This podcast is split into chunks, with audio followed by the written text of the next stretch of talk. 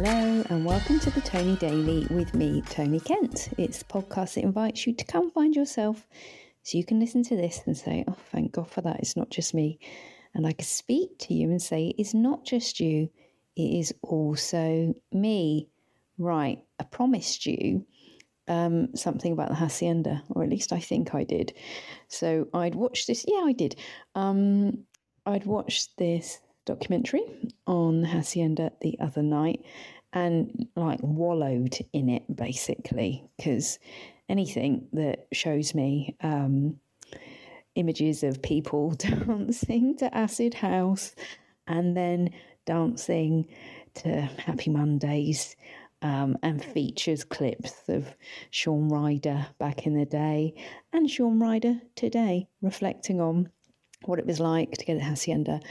Um, yeah, all of that. Mike Pickering, uh, fascinating hearing him talking about um, his DJing and then the um, how New Order. So they interviewed uh, some a couple of the members of New Order about how they essentially bankrolled it, factory records. I mean, they're just for me like it's you know like dance culture, rave culture house music, all of that. Um, learned some things I didn't know about um, the uh, Flesh Gay Night that they used to have there and what used to go on there. They have one of the DJs talking about that, and she had some very, she has some very spicy things to share.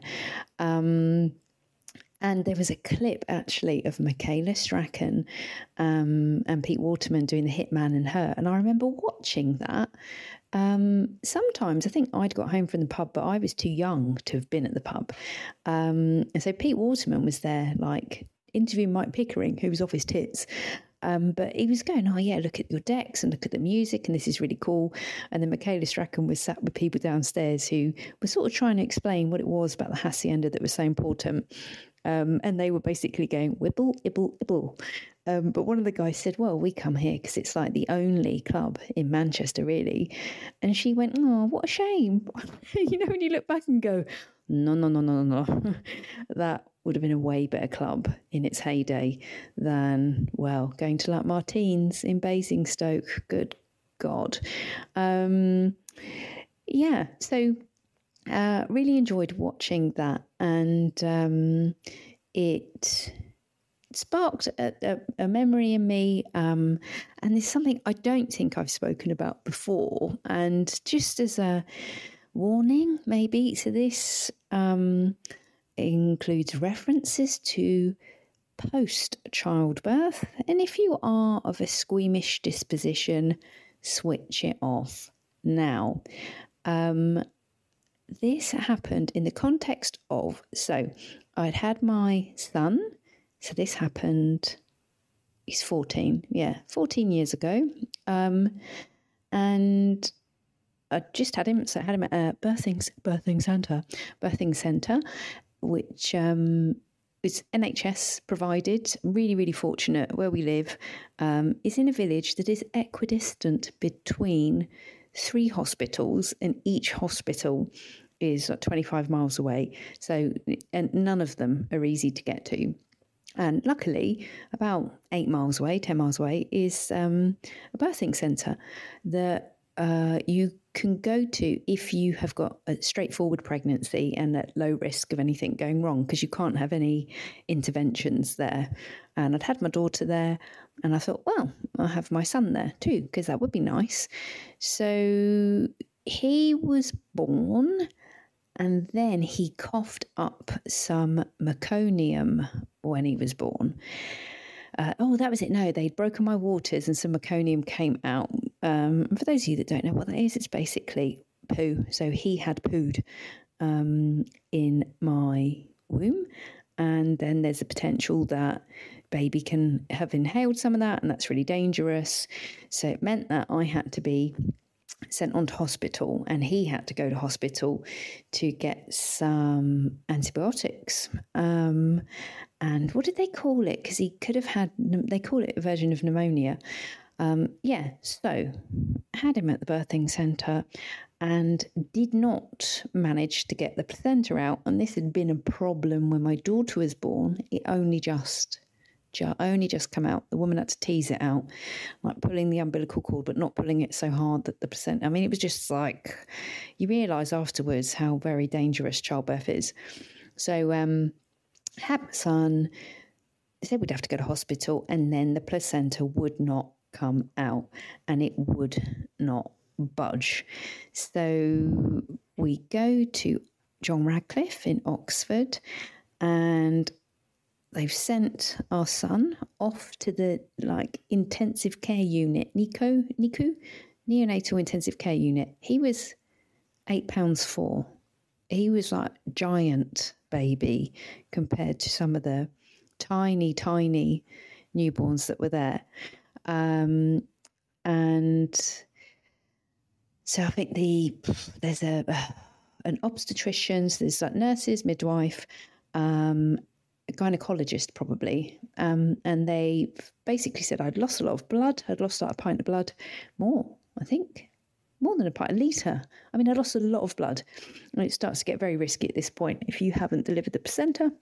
And so they said, We're going to have to get you into theatre. I went, Yeah, that's fine. And then there was a problem in that there were no anaesthetists. And there was this basically hanging in the balance moment of we need to get the placenta out because if it ruptures, you could bleed to death. At the same time, we don't have an anaesthetist available, we can't get you into theatre. So, what we can try, God, what we can try for you is we can try a manual retrieval.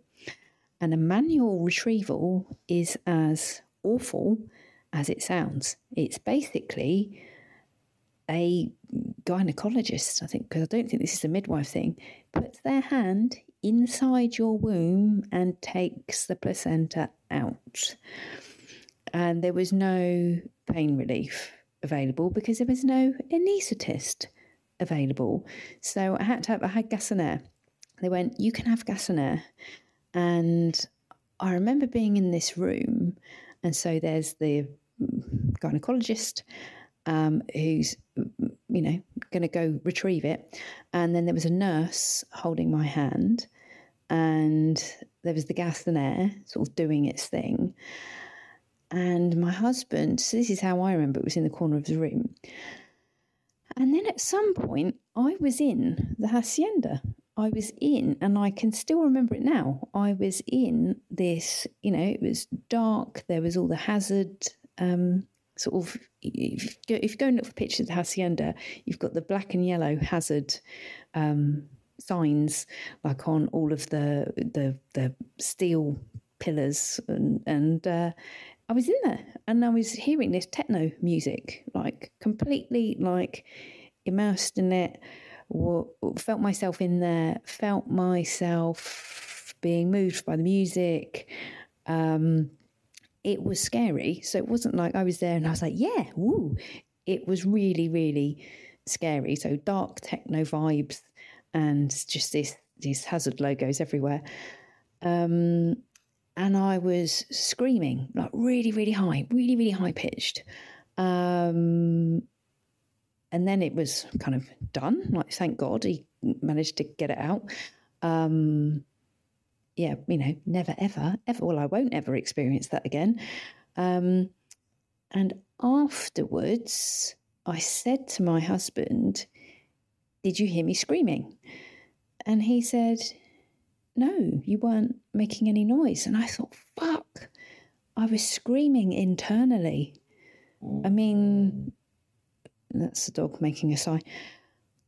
That's, I think, my body internally was screaming. And I, so two things stood out for me. The next day, the nurse that had been there came to see me, and said, I just want to check in, see how you are.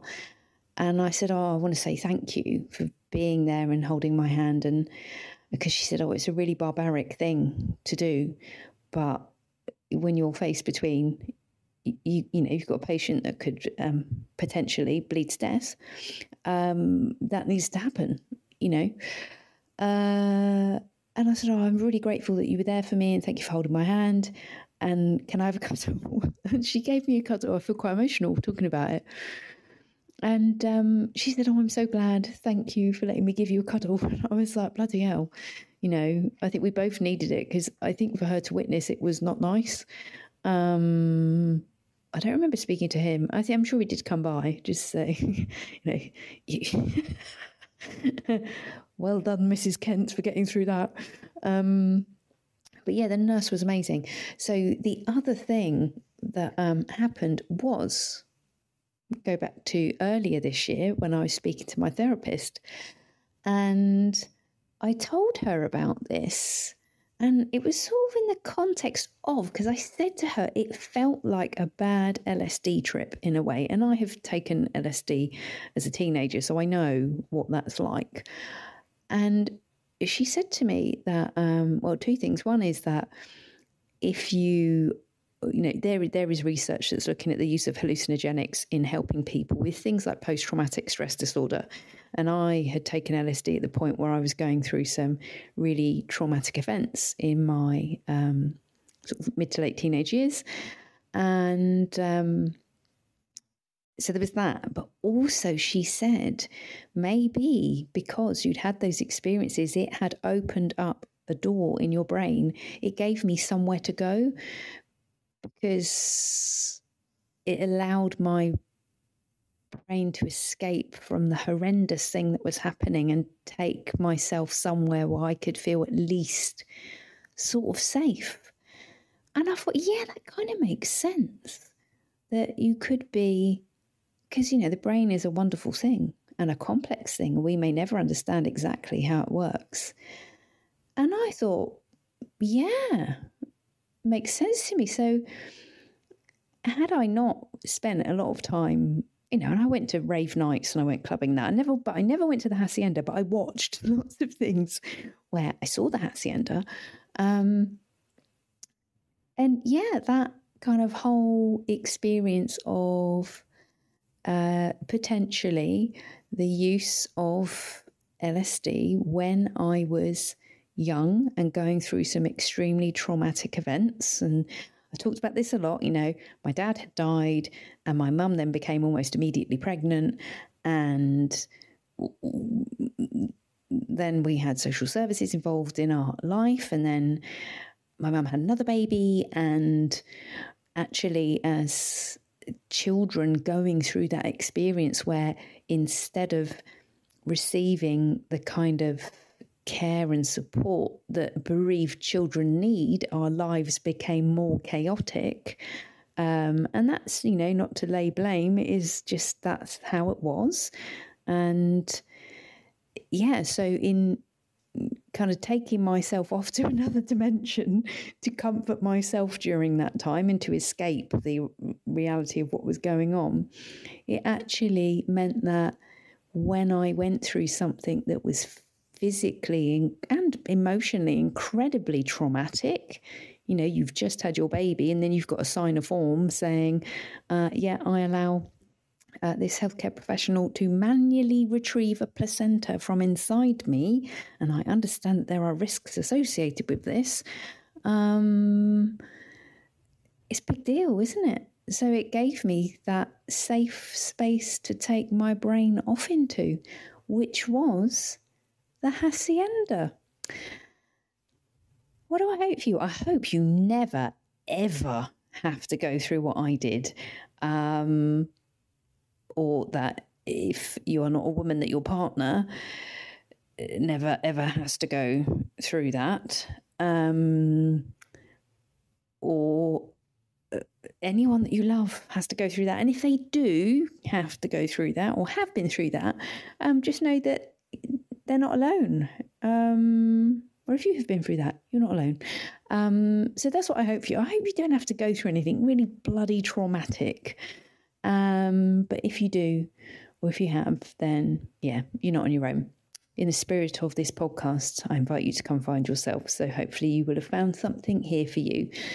Thank you for being here for the podcast. If you enjoy it, please share it, and I will be back with you tomorrow. Bye bye.